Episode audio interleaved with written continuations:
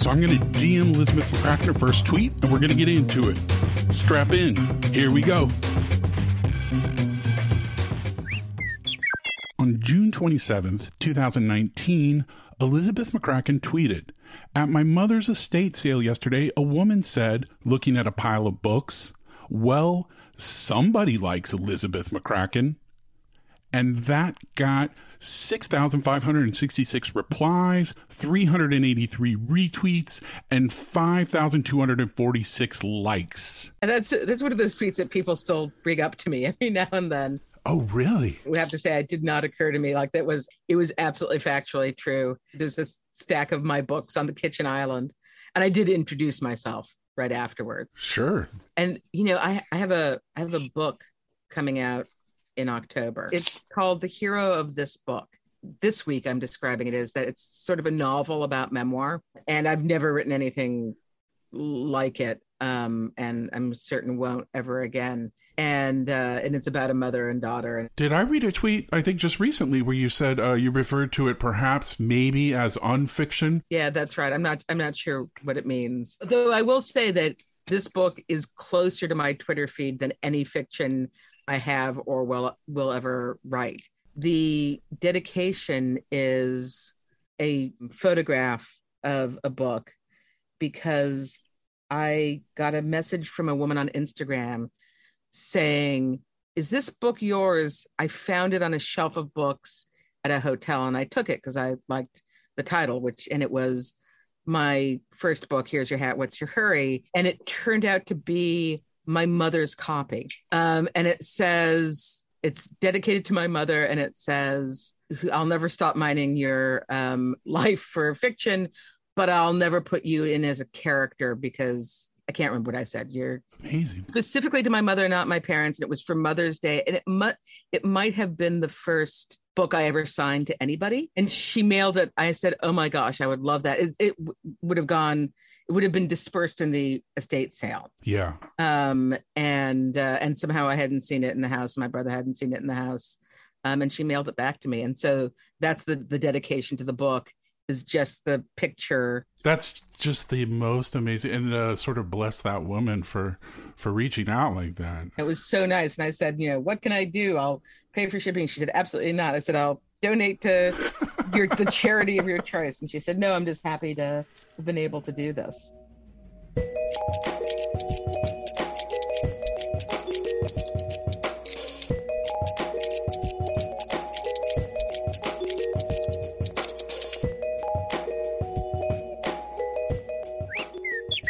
On December 11th, 2021, Elizabeth McCracken tweeted, The funniest running joke of the pandemic is that the cat, who knows she's allowed in the backyard when we have a cocktail, comes running every time she hears the ice maker discharge.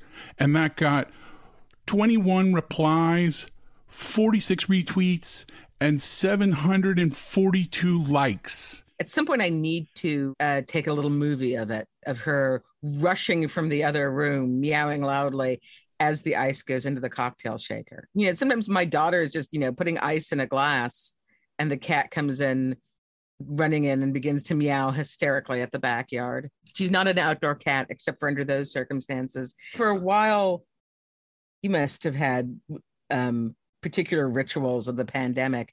It, it- we don't do this anymore, but for a while, we would religiously have a cocktail in the backyard on Friday and Saturday. I had a Welsh Terrier in Austin. He was like super athletic and he sort of liked to fight. So he would leap to the top of a, a big, like seven foot fence and look, uh, put all his paws on the top of the fence, look back at us. We'd call out to him, Rudy, and he'd push off and he'd come back like a day later, just all sort of cut up, but like clearly in a good mood. He'd been fighting with these dogs. Wow. Yeah. That feels very old Austin. Doesn't it? I feel like that, Yeah. that couldn't possibly happen now. we lived on Downham Street, and I mean, I remember that era. Like, I think we were both children in the 70s, and it's like I can remember walking home. You know, we didn't have a lot of money. I remember walking home. I think I had like these green stamp books that I'd filled up so I could buy something at the store. And I was walking home, and this truck pulls up, and this guy leans over, and he's like, Where you headed? You need a ride? And I was like, no. And I instantly knew this guy is terrible. And, you know, in the 70s, there was just like this menace that was out there. We didn't have the internet really to keep track of that stuff. I certainly, I do have a memory of a guy offering me a ride and me having that, like, no, you. And he was actually somebody who I knew from around the neighborhood. It creeped me out. I do sometimes, you know, I've got a 13 year old and a 14 year old. The thing, thing that seems a shame is that for the most part, I know where they are 24 hours a day. And there were, you know, hours and hours where my parents couldn't have said where I was when I was a kid. Absolutely. Like you come home way after dusk and almost you didn't know where you had been. Everything has been seriously interfered with with the um, pandemic. My kids, who were not a bad age for it, they were 12 and 11, amazingly, when I think about that, when it started. That's incredible. Gus turned 13 uh, in May of 2020. But it's the age where you you should be, you know, ranging further and further from your parents. We try to to let them go off places. We went to England for the summer of 2021. When we've been in those places, we've sent them off, particularly Gus, who's a little older, to go around cities. We were in Boston as well before the the rise of Omicron, and just sent him out to wander in historic graveyards a little bit.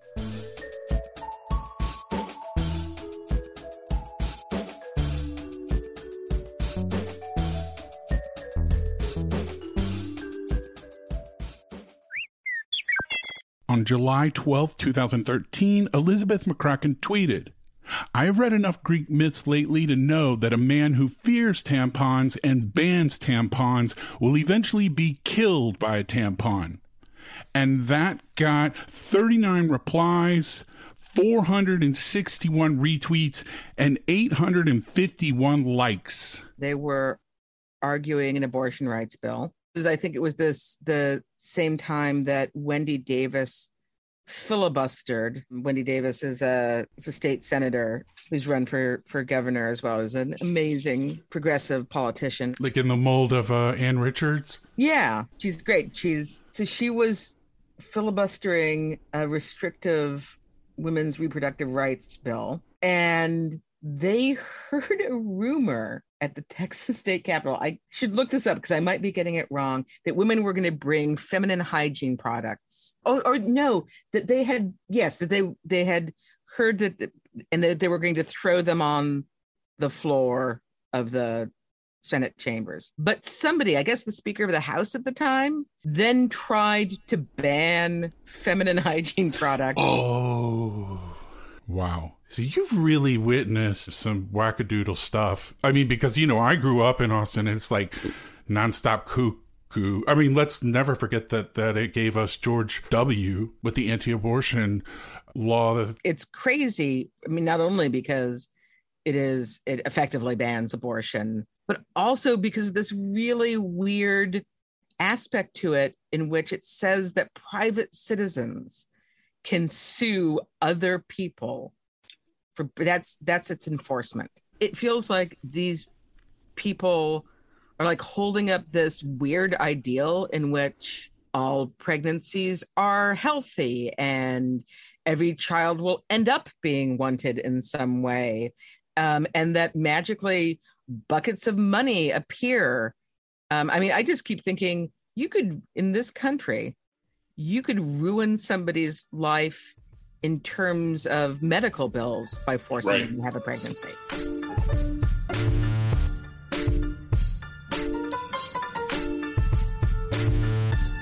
More Twitterverse after the break.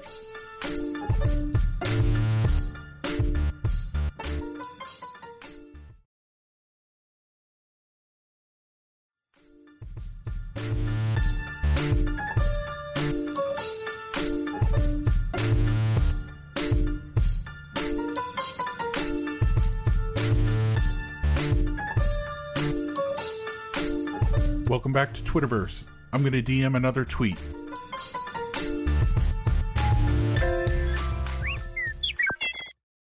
On January 3rd, 2022, Elizabeth McCracken tweeted, I am traveling from Provincetown to Austin with a salami in my pocket. And that got 34 replies, seven retweets, and 176 likes. I have this very strong feeling that I I never I can never lie on Twitter. It's a realm of nonfiction. I think that's why I really loved reading your tweets over these last couple weeks because to me, they're like these little pieces of art that are nonfiction. And you really do get this astonishing literary portrait of you and a strong sense of your spirit and like the texture of your mind. If it's okay to say that, I hope so. But anyway, uh, I really did. It was just in a, it was like a pleasure reading your tweets in the same way that I would have the pleasure of reading a book that I love. And I love your tweets. And I I was thinking this morning um, before I was I was swimming at Barton Springs. There's something very consoling about your your various sort of calls into the wilderness tweets about does anybody know what the fuck is going on and I love hapless anarchy. I actually feel like you and I have a lot of similarities in the way that we kind of think and and look at stuff. When something acutely embarrassing happens to me, mm-hmm.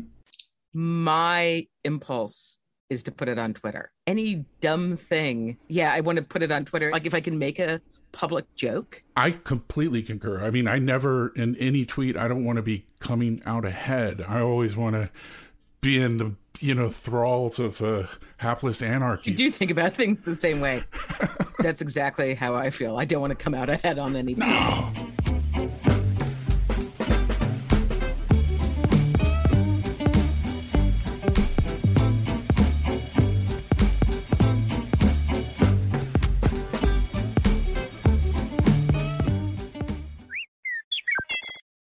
So, this next tweet from Elizabeth McCracken is about Barton Springs, the natural spring swimming hole in Austin, Texas, where I grew up. So, I used to go swimming there as a little boy. And then when I was in college at UT Austin, really late at night after we'd been drinking and maybe doing some other things, we would all hop the fence and go skinny dipping in Barton Springs. Anyway, if you don't know about it, look it up because it's one of the best places in America. And Elizabeth McCracken has forged a kind of iconic tweet genre, which she refers to as Barton Springs updates because she goes swimming there every morning, early in the morning. And her tweets about Barton Springs are always so beautiful, lovely, funny, weird. I think one time she got attacked by like a goose there or something. I can't recall precisely. Um, in any event, the tweet I'm about to read is one of Elizabeth McCracken's Barton Springs update tweets. Here we go. December 10th, 2021, Elizabeth McCracken tweeted, Early morning Barton Springs swim report. Falling leaves on the pool surface make small, dark, dense bodies that bite and disperse as I swim through them. As we all know, all water is haunted. Yeah, I can't remember when I started um, tweeting about um, swimming every morning. And bluntly, one of the reasons I do is just that I can especially when it's very cold, so I can impress people. My I, my athletic abilities are I am insulated and I am buoyant. Yeah, uh, that's that's what I that's what I got. So I like to impress people. It's super impressive. Yeah, I Barton Springs has held me together the, during the pandemic. Um, it's been very complicatedly important to me for a lot of because it's it's always exactly the same you know it's always 68 degrees but it's also always completely different. Mm-hmm. Very comforting. How so? Uh, because of the foliage surrounding it, or because like the the water have the visibility, or yeah, it's all of those things. Sometimes I, I don't understand how it, how it works, but for instance, I was there this morning and it was 38 out, so really cold, and yet wow. there was no mist coming off the water at all. And mm. sometimes it's full of mist and sometimes it's overcast. There are different animals that are there. I met a possum. I often see raccoons. There are mm-hmm. cormorants. There are herons that are really beautiful that swim mm. overhead. Barton Springs is like a really like a profound place. Are you starting your day like that? Are you hitting it like 4:35? I'm just curious. Is that like a way you sort of power up for the day and then come back into your writing? Yeah, I I am generally there by about 5:30. Sometimes I get there as late as 6. Um, and in the wintertime, for a while, my swims were entirely in the dark. Wow. And you know, I'm by myself the other really weird thing about Barton Springs at that hour is that sometimes I know that there's somebody else in the pool.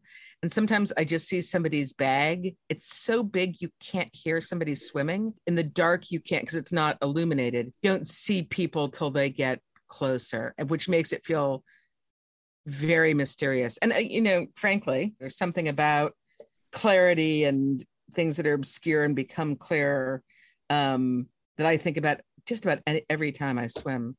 And this morning, because the days are getting longer, I was there through sunrise, and it was it's it's so beautiful. I so admire you for like plugging into that and then just making it uh, sounds like it's a central piece of your existence. Are you thinking about your fiction explicitly or stuff that you're writing or are you just kind of uh, existing in that mind state or charging up the mind? I'm always thinking about something, which is why I sort of like it. Um, and sometimes I'm thinking about fiction, and sometimes I'm just thinking about whatever tasks I have for the day. I swim very, very, very slowly, and part of it is is because if I swim faster, then all I'll be thinking is I'm swimming, I'm swimming, I'm swim very slowly. My brain can go wherever it wants to, and um, and it does. It does feel. It hasn't stopped feeling profound to me. Yeah. It hasn't stopped feeling mysterious and again not to not to over compare it to a novel but i always when when i have students who are like wondering about writing novels um, and trying to think of an idea for novels and i said oh you, you'll know a novel idea um, when it comes upon you because it will be like a character in situations that you're not sure you can get to the bottom of. I feel at Barton Springs like I haven't gotten to the bottom of it yet.